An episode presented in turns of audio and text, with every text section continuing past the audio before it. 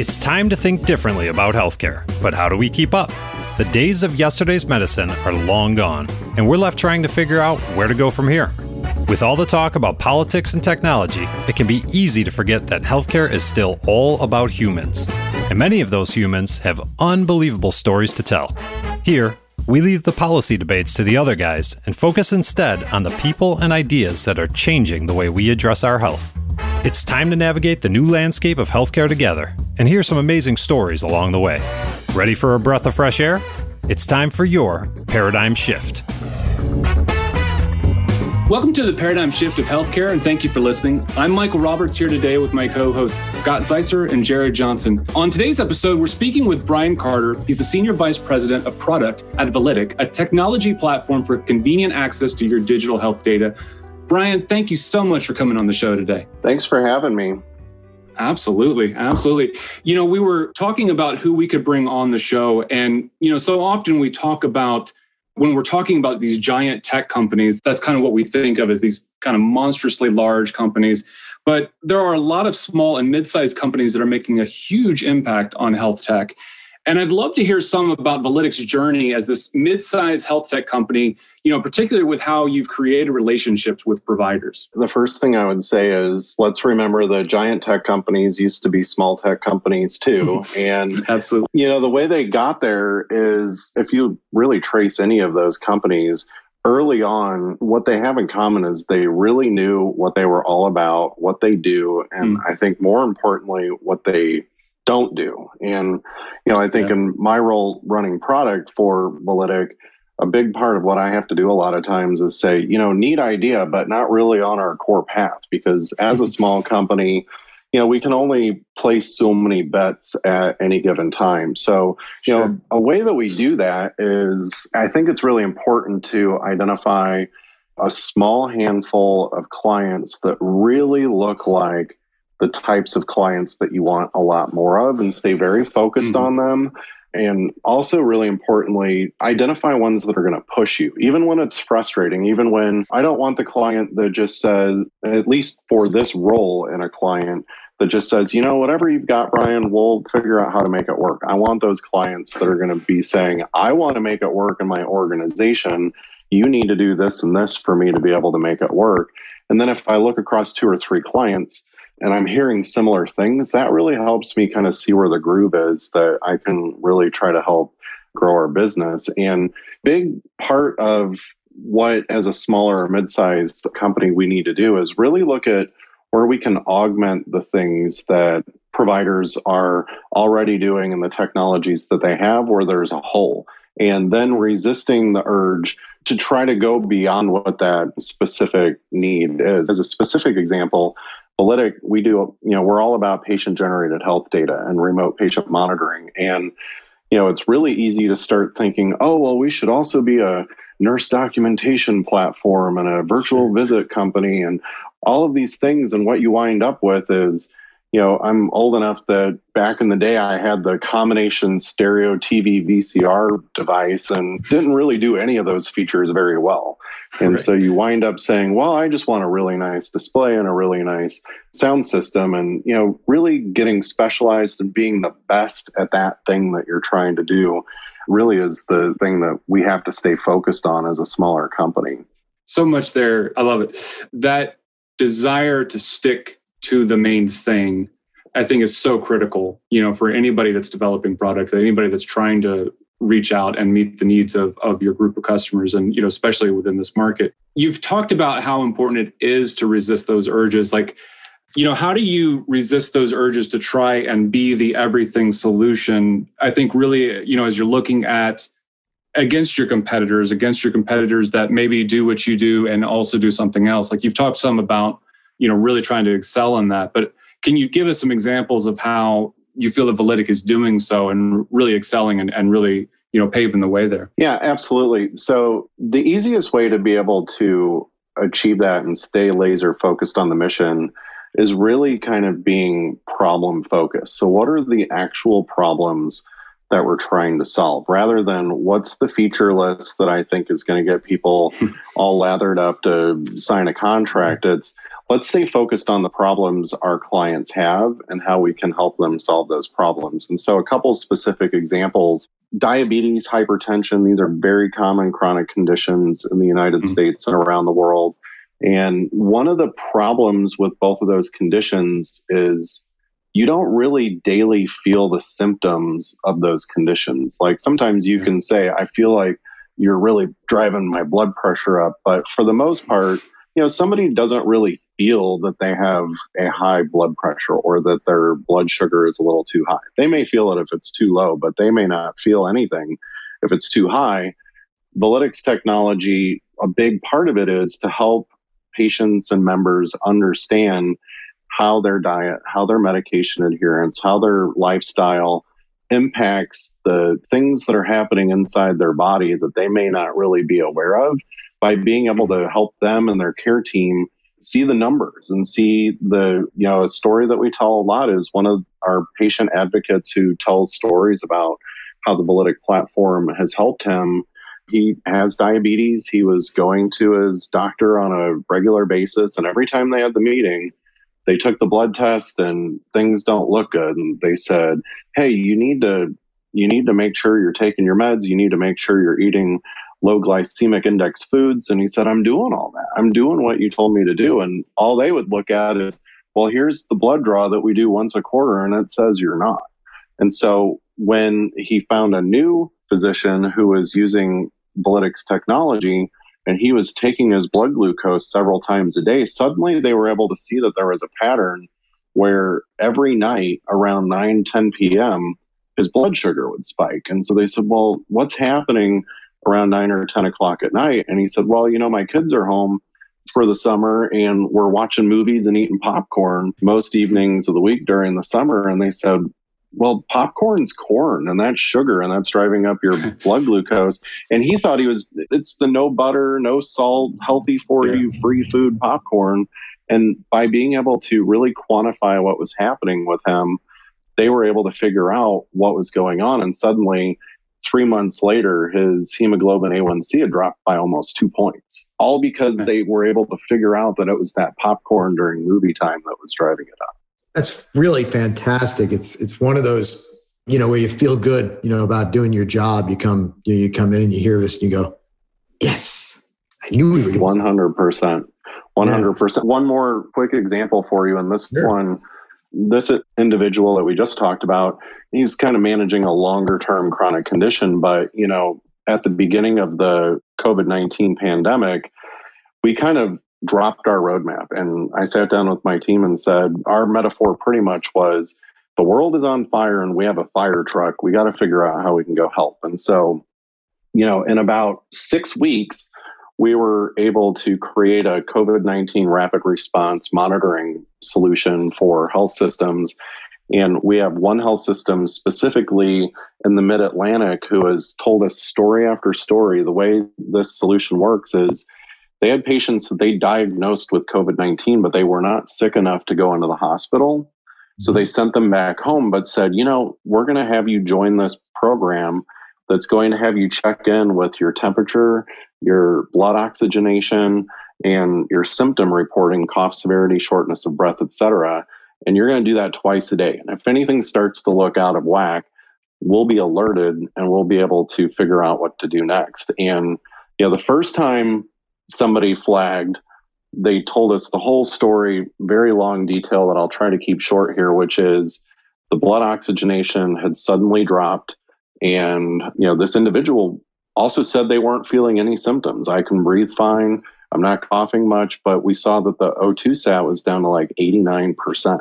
Wow. And that's really low. And so mm-hmm. they brought this patient into the hospital against their wishes. They didn't want to come, but they said, no, you really need to come back into the hospital. And this patient, they said that if that patient had waited even eight more hours before they came into the hospital, they probably would have been on a ventilator and they probably would have died. Wow. And Goodness. that was the first story. And then they sent us a second story that was very similar. And after about the fifth one, they just sent us an email that said, Hey, every day we have a story like this. So if your team is wondering whether they're making a difference, you're literally saving people's lives. That's just awesome. I kind of wanted to get into your company's approach to patient education in this? You're providing a lot of real time data back to your company or the hospital or the provider, et cetera. How do you empower the provider to have good education about what data you're keeping, what data you're not keeping, how it's protected, et cetera? Yeah, transparency is really critical in helping patients feel comfortable using digital health technology. Depending on the survey you look at, there's anywhere from 50 to 100,000 health related apps out in the Apple and Google app stores. And, you know, trying to, as a consumer, sort through all of that to find which ones are going to be effective, I think is a fool's errand. Really, what is important is, and we see this in survey after survey, that as much as Dr. Google and all of the different online health resources are touted, people still say that their physician is the most trusted source of health information for them to make good decisions about their health. So we spend a lot of time with our clients and with the physicians specifically at our clients, helping them understand how this technology is going to work, how it can benefit the patients, and how to talk to the patients about what this solution is so that first and foremost, the patient is warm transferring effectively into this experience. And then when they arrive inside the Validic experience, we provide transparency and control to the patient all throughout. So if you're going to connect a pulse oximeter to this platform, you explicitly as the as the patient have to authorize that data to be shared. And it's very clear what data is going to be shared, why it needs to be shared. And I think why we need the data is as important as what we're going to do with it so that they can really understand okay, it makes sense why you're asking for this information. I'm comfortable sharing it. And then make it very clear where you can go to stop sharing it if you ever want to opt back out of it. And so, you know, first we want the provider to be able to talk about it very clearly. And then when the provider hands the patient off to that experience, it reinforces everything that they've just been told. Brian, do you come out with specific marketing materials, education materials that are specific, say, to the provider as well as to the patient? We haven't gone to the extent of actually pre creating those materials for the provider. Generally, hmm. we like to look at what types of materials you know, because this isn't the first wave for most health systems and most physicians' offices. They've already gone through a wave of getting patients to sign up for their patient portal or to download yeah. their patient app and things like that. And so, what we really want to do is find ways that we can help continue or augment the things that they're already doing. Back to that point of not trying to reinvent technology they've already got in place. We also don't want to reinvent or try to override the dense and extensive marketing standards that most health systems have in place. So we try to push into what they're already doing rather than reinventing it. Gotcha. Like more of a reinforcement tool, so to speak. Correct. And is that the same philosophy you take when you're speaking, quote unquote, directly to the patient, or do you just essentially empower your provider to talk to the patient? Yeah, even in the patient facing experience of the Validic platform, we actually provide to our clients an administrative toolkit where every little bit of copy that patient's going to see throughout the entire experience is in the control of our clients. We do provide starting content, but we also really encourage our clients to really make it their own, take on their brand voice, take on the way that they have built up how they talk to their patients. So, yeah, we provide a lot of starter content. This is how you introduce a remote patient monitoring program, how you talk about the benefits, et cetera, et cetera. But then we really want them to kind of put their own flavor on it, their own stock imagery, their own logos, all of the things that really make their brand their brand. We want them to push into that experience. It's a really interesting way to take that. We're actually we're just talking about how resistant some companies can be to that concept because well if we give somebody else the control they're going to say to take 3 aspirin instead of 2 aspirin and it's going to completely throw off everything and so we've seen so many companies lock down way too hard on the opposite end of that spectrum of this is how it's going to be presented and it can never be shifted again. So I think it's wonderful that you guys are allowing some flexibility there. Great, thank you. One of the things that we've talked some about how you're interacting with providers, interacting with that, that patient experience. As the company is trying to get that conversation started with a health system for the first time, what does that look like? You know, trying to get out there if you are that that size of company that people may not know your name yet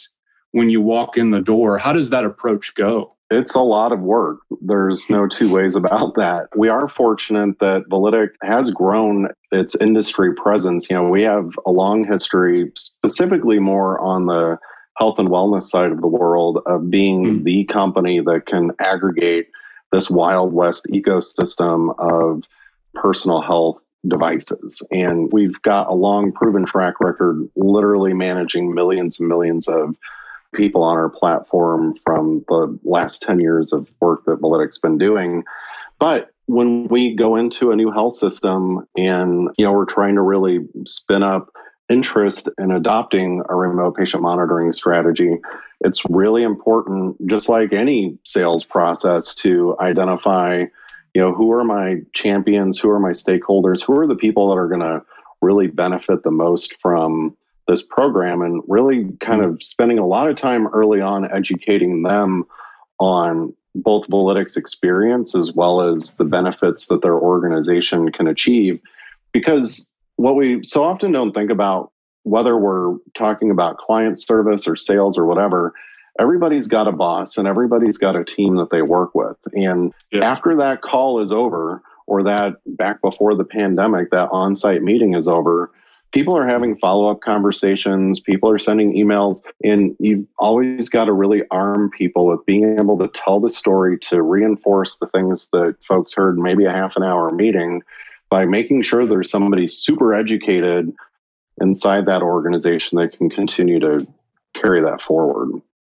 Absolutely, absolutely, and and you're so right. There's there's so many more challenges to that process now with without having the on-site meetings, without having the conferences the same way, that sort of thing. So yeah, it, it's definitely a much much different kind of challenge. So Brian, when you think about all of this, especially the the thought, the the goal that I still see for Validic is making personal data actionable. How does that improve the experience? I, I, know we tend to focus on the patient experience, but this this is really the consumer experience, is it not? You know, this is not necessarily healthcare that's only happening when you're at a healthcare facility. It is healthcare that is happening kind of passively day to day, which is a different experience. I mean, it's something that that there wasn't a whole lot involved with uh, until platforms like yours have come about.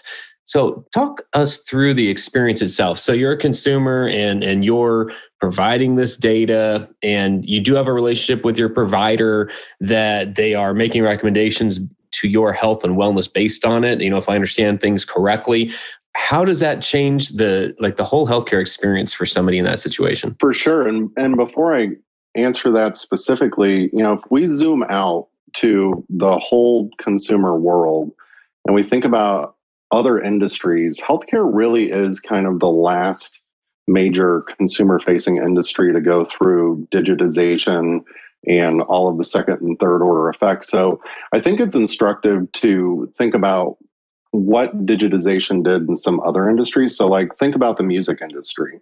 Like in the analog world, we had vinyl, we had eight track, we had cassette tapes. Every iteration of that technology, it was still really the same consumer experience. You went to a store, you bought a piece of plastic, you put it in a machine, and it played the music. When we digitized, the first you know generation of digitizing was really just converting from tapes to CDs. Still exactly the same consumer experience, behind the scenes, the technology, that was a quantum leap, but really the consumer experience was the same. But now that it was digitized, we saw second order effects like Napster and LimeWire and iTunes and being able to download music and play it on a machine wherever you are. But then the exciting thing was the third order effects that led to the Spotify's and Pandora's and YouTube and TikTok. And, you know, if we look at retail, we saw the same thing. Brick and mortar stores gave way initially to batteries.com and books.com and spatulas.com. That wasn't super exciting. I didn't have to go to the store, but I still had to find the right store. It was really when we got to the the Amazons and you know really the third order effect is when you see things like Etsy where now anybody is a seller. As we look at each of those industries, the consistent themes really are first the control or authorship in that industry inverted.